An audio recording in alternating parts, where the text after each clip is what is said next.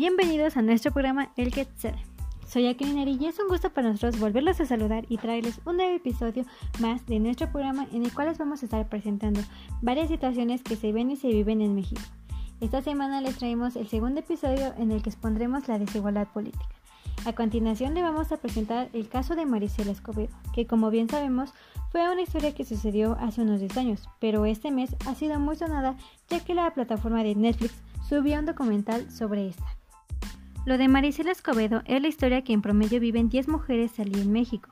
También es la historia de lucha y reclamo de los familiares y seres queridos de las víctimas de feminicidios en el país. De hecho, todo Sandar representó casi un antes y después en la demanda de justicia para este tipo de casos a nivel nacional. Pero no solo eso. La historia de esta madre desesperada que recorrió todo el país, de norte a centro, implorando por la respuesta justa para el asesinato de su hija de 16 años, también sirve como muestra de la impunidad en la que quedan el 97% de las denuncias de estos delitos en todo el país es un claro ejemplo de lo corrompido que es el Estado, por parte del crimen organizado y por la insignificancia que para los gobernantes e impartidores de justicia representa un feminicidio, tan solo por el hecho de que la víctima sea una mujer. Marisela Escobedo fue una inalcanzable luchadora por los derechos humanos. Una voz clave en la lucha contra los feminicidios en México, especialmente en Ciudad Juárez. Marisela se convirtió en activista después de la desaparición y feminicidio de su hija de 16 años. También era miembro de la organización llamada Justicia para Nuestras Hijas. Entre 2008 y 2010, Marisela se enfrentó al feminicida de su hija, así como a la falta de atención de las autoridades.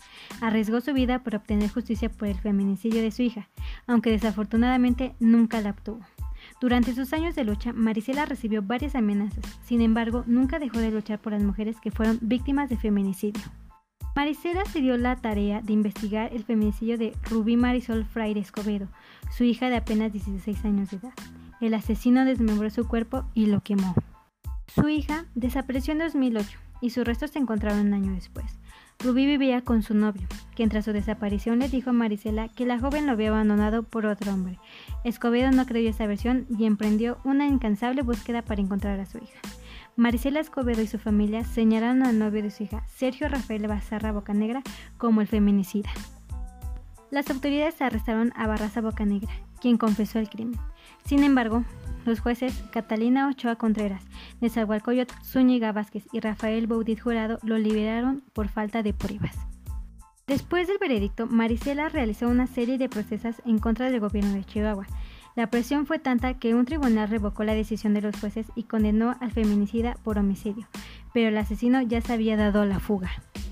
Nuevamente, Marisela Escobedo se vio sola realizando la labor que correspondía al Estado. Y pese a que marchó desde Ciudad Juárez hasta Ciudad México, donde se entrevistaba con cada procurador de justicia para enterarlos bien de su causa y búsqueda, así como los pobladores que para que conocieran su situación. El entonces presidente de México, Felipe Calderón, simplemente le ignoró, y le negó una audiencia que ella solicitaba. Pero eso tampoco la detuvo, y de regreso a su casa pasó nuevamente por Frencillo, Zacatecas. Volvió a dar ahí con el asesino de su hijo.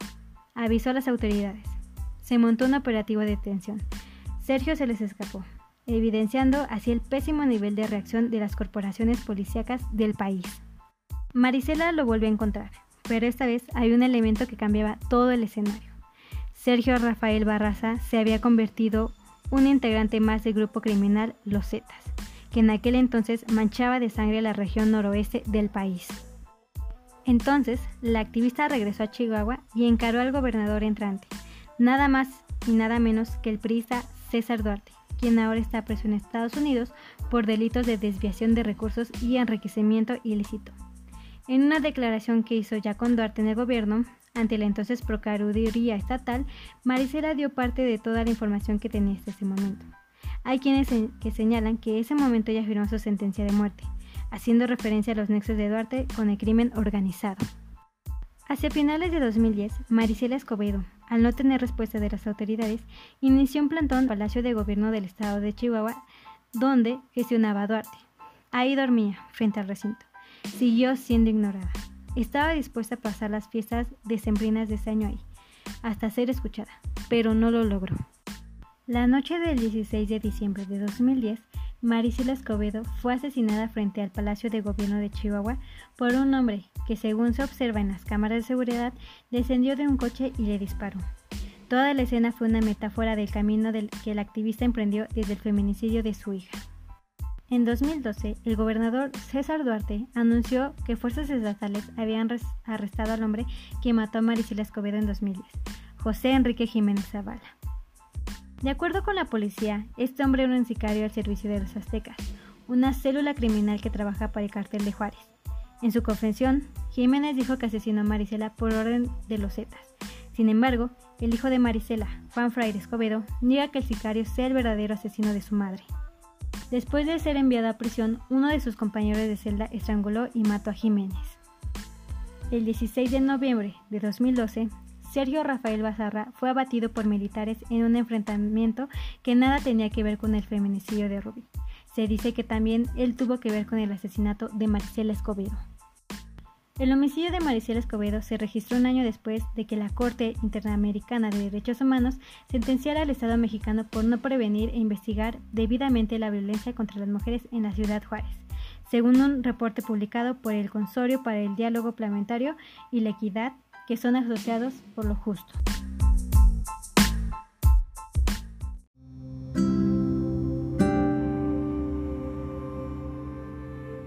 En el caso que les acabamos de presentar es muy evidente la desigualdad política y la injusticia que existe en nuestro país. Es demasiado triste y lamentable que hasta la fecha de hoy se sigan sabiendo de muchos feminicidios en todo el país. La verdad es que esperamos que en algún momento esta situación se termine y ya no siga habiendo más feminicidios. Y bueno, como sección número 2 tenemos una entrevista que está a cargo de nuestra queridísima compañera Montserrat Juárez, en la cual nos presentará un personaje de la época colonial. Vamos contigo, Monse.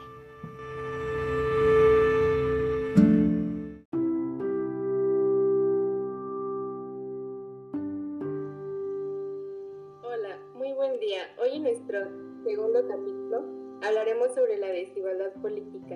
En esta sección tendremos un gran invitado, Agustín Iturbide, un personaje importante, caudillo militar mexicano. Hola Agustín, es un gusto tenerte aquí y, poder entrevistarte. Hola, muchas gracias por la invitación.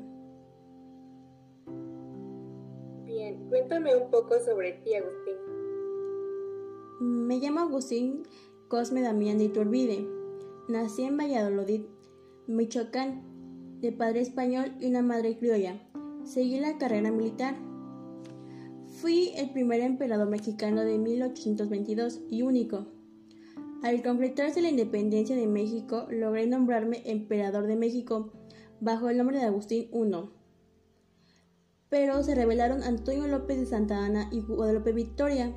En 1823 renuncié y me marché al exilio de Europa, pero al año siguiente regresé a México.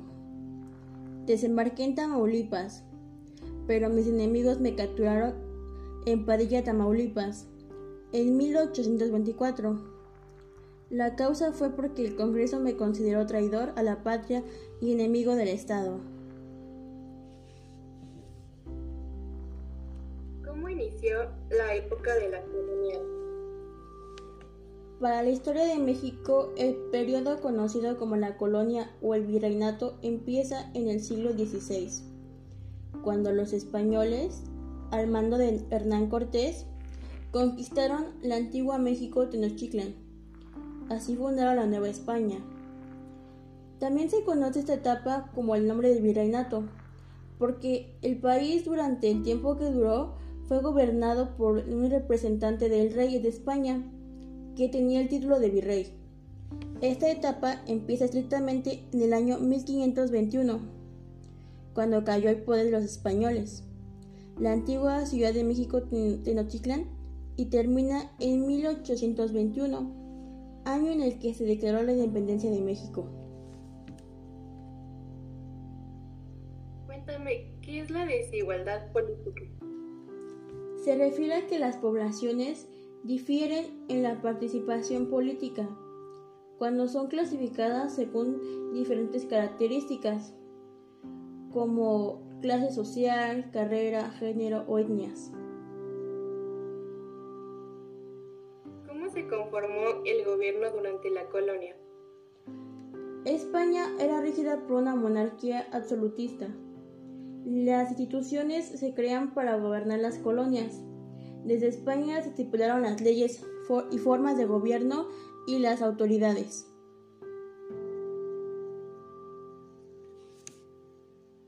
¿Cuáles eran las principales instituciones administrativas y en qué consistían cada una?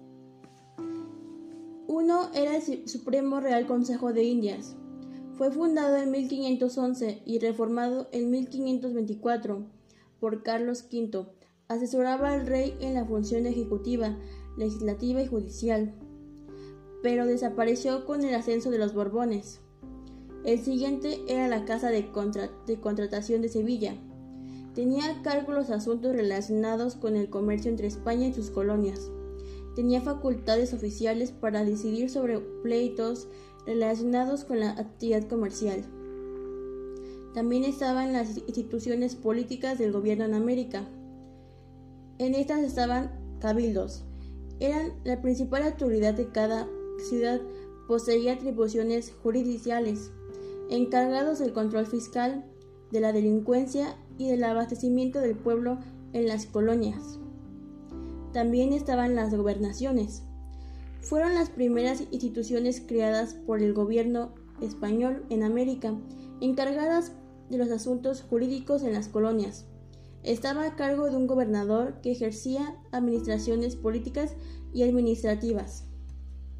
También se encontraba la Real Audiencia, el Supremo Tribunal de Justicia durante la época colonial fue un organismo político administrativo que residía en las principales ciudades de América. Estaba constituido por oidores. El principal era el virreinato. Era el órgano político administrativo más importante de la América española, en los que se designaba un virrey para que gobernara en nombre de la corona.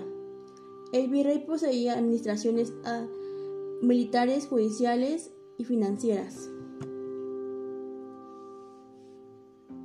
Cuéntanos, ¿cómo fue la desigualdad política durante la época colonial? La base de esta desigualdad fue el origen de los ciudadanos. En la cúspide se encontraban los españoles peninsulares y por debajo de ellos estaban los criollos, que crecían en un número en la base de la jerarquía social se encontraban los indígenas y los negros llevados como esclavos desde África. La sociedad colonial era un tipo estamental. Había una separación jurídica y de nacimiento entre los grupos sociales.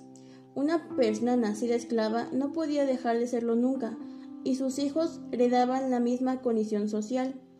Los grupos conformados principalmente por los españoles y descendientes de ellos imponían su voluntad sobre el resto de la población.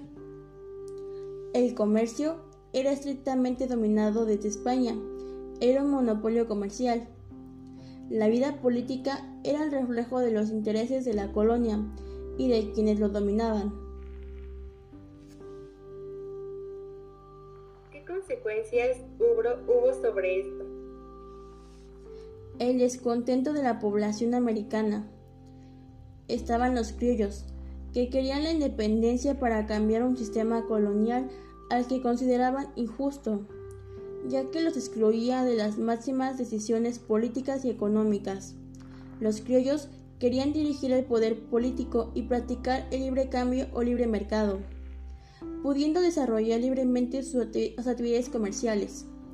Tales libertades en el comercio estaban frenadas por el monopolio que se ejercía desde la metrópoli.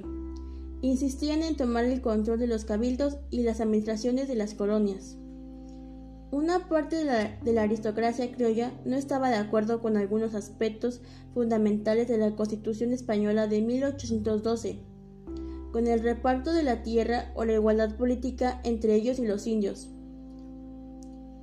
Cuando la Constitución española entró en vigor nuevamente en 1820, estos criollos liderados por mí cambiaron de bando y pasaron de defender la unidad monárquica española a luchar por la independencia.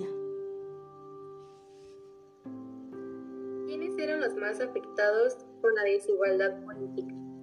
Los criollos eran ricos porque sus padres eran españoles, pero ellos no tenían el poder que querían. Por eso los criollos querían derrocar a los españoles para poder tener más poder sobre las colonias en América. Los blancos, europeos e hijos de los europeos y españoles tenían cargos en la gobernación y administración.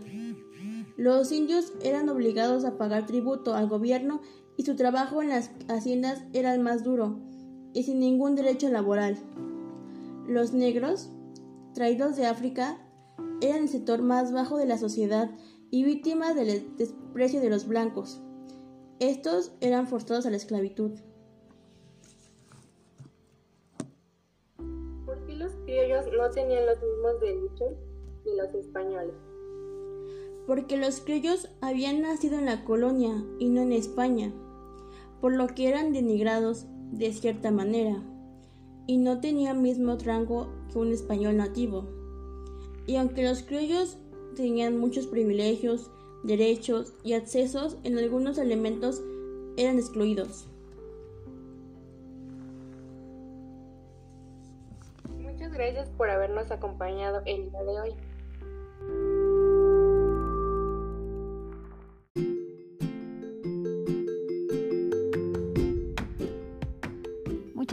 Manso por habernos traído esta entrevista e igualmente muchísimas gracias al entrevistado por tomarse un tiempo y contarnos un poquito más de su historia y cómo nos desarrolla algunas cosas que se vivieron en esa época, como las primeras instituciones y también algo que creo que fue muy relevante, la exclusión de los criollos.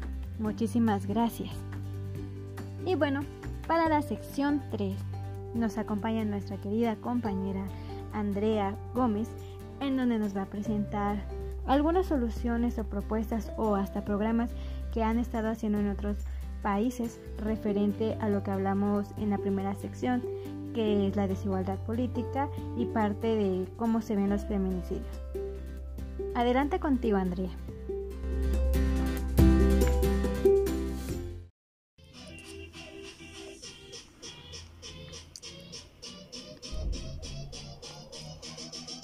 Sección 4. Países del mundo. Hola, soy Andrea Gómez. ¿Qué tal? Muy buen día. Hoy en la sección internacional hablaremos de un tema que ha dado gran impacto alrededor del mundo, donde con la periodista Jacqueline pudimos escuchar el sufrimiento de feminicidios con desigualdad ante las leyes para la protección de esta en este país que es México, la noción de violencia del Estado sigue creciendo. Claro, ejemplo de la investigación de la señorita Maricera Escobedo, pues es la ley que permite que los feminicidios se sigan. En esta sección hablaremos de un país que ha sido ejemplo de la disminución de feminicidios realizando organizaciones y nuevas leyes más comprometedoras con las víctimas. Estoy hablando de Brasil, quien ofrece mayor protección debido a que es el primer país piloto en esta adaptación del modelo del protocolo latinoamericano para la investigación de las muertes violentas por razones de género, impulsado por la ONU, Mujeres ADCDAH ha aclamado un compromiso en el marco de la nueva campaña de la ONU. Mujeres, demos el paso. El 9 de marzo, la presidenta de Brasil, Dilma Rousseff, firmó una nueva ley que tipifica el feminicidio, los asesinatos de mujeres por razones del género, y establece penas más duras para los responsables de este crimen, notando que un promedio de 15 mujeres es asesinada cada día en Brasil por el simple hecho de ser mujer. La presidenta calificó el tema como una cuestión de género.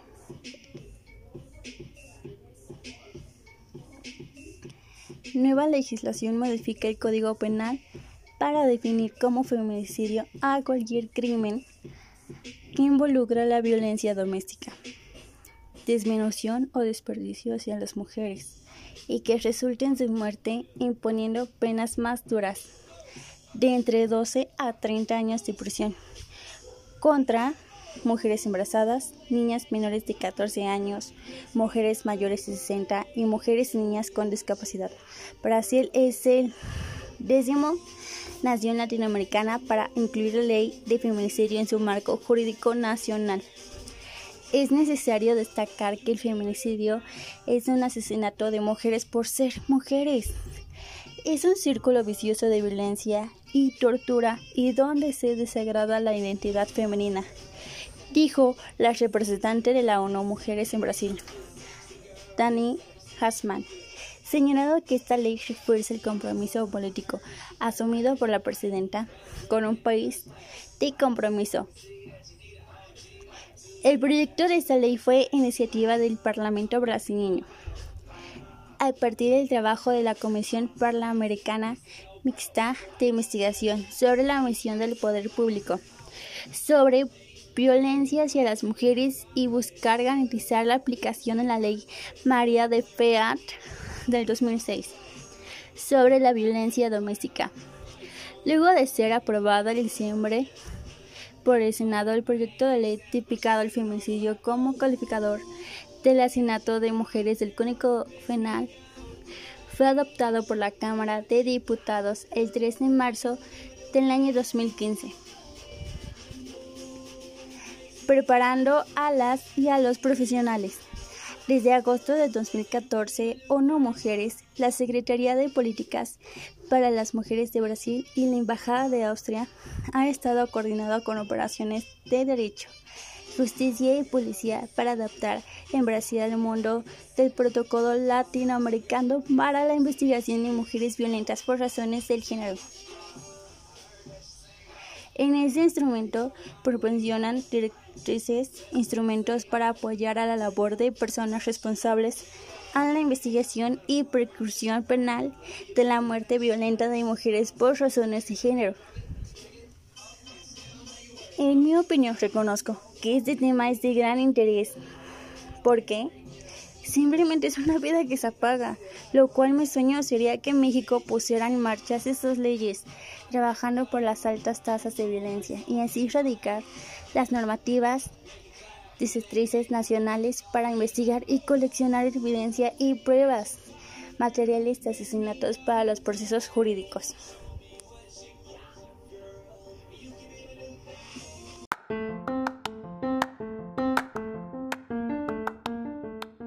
Muchísimas gracias Andrea por compartirnos esta investigación que realizaste sobre Brasil, en donde nosotros podemos ver que ellos ya tienen leyes y programas de protección contra la violencia hacia la mujer y cómo pretenden erradicar este problema que es los feminicidios.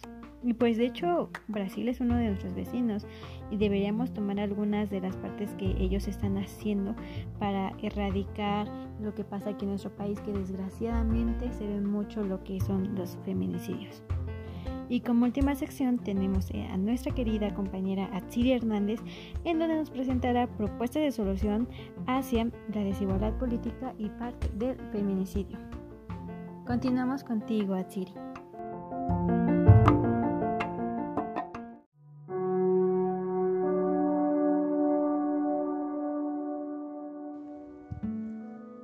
Como nos mencionó nuestra compañera Andrea, Brasil ha sido un gran ejemplo en disminución de casos de feminicidios, realizando organizaciones y nuevas leyes más comprometedoras con las mujeres que son víctimas de esta situación. Varios países adoptaron desde hace algún tiempo legislaciones eficaces contra este flagelo, como es el caso de España y varios países de América Latina. España está vista a menudo como uno de los países que más esfuerzos está haciendo contra estos casos desde principios del 2000. Entre las medidas que se han tomado destacan la ley pionera, la creación de tribunales especializados y la implantación de brazaletes que impiden que el agresor se acerque a la mujer que acosa. México fue el primer país en que se propuso la tipificación del delito de feminicidios. Se han incorporado a este delito en el Código Penal país en el que iniciativas se han presentado de esta materia, tanto a nivel nacional como entidades federativas. Olga Sánchez Cordero, secretaria de Gobernación, afirmó que para terminar con la violencia feminicida existen todavía un camino largo por recorrer. Como persona es atemorizante ver cómo tu vida puede estar atentada y saber que no estás segura. El escuchar cómo gente dice que esto no es un problema cuando muchas mujeres están muriendo. Mis compañeros y yo, después de analizar este gran problema presentado, creemos que las siguientes soluciones ayudarán a disminuir o solucionar el feminicidio. Creemos que el gobierno debe de proporcionar más seguridad en las calles y en los lugares donde se han presentado más casos de este tipo. E igualmente que las calles pongan más alumbrado y cámaras, así reconocer y tener pruebas de lo acontecido. A los gobernadores que no hacen nada al respecto, a pesar de que hay pruebas, que igualmente se incorpore una ley al respecto. Con esto lo que buscamos y esperamos es hacer un cambio y que dejen de acontecer estos casos en nuestro país.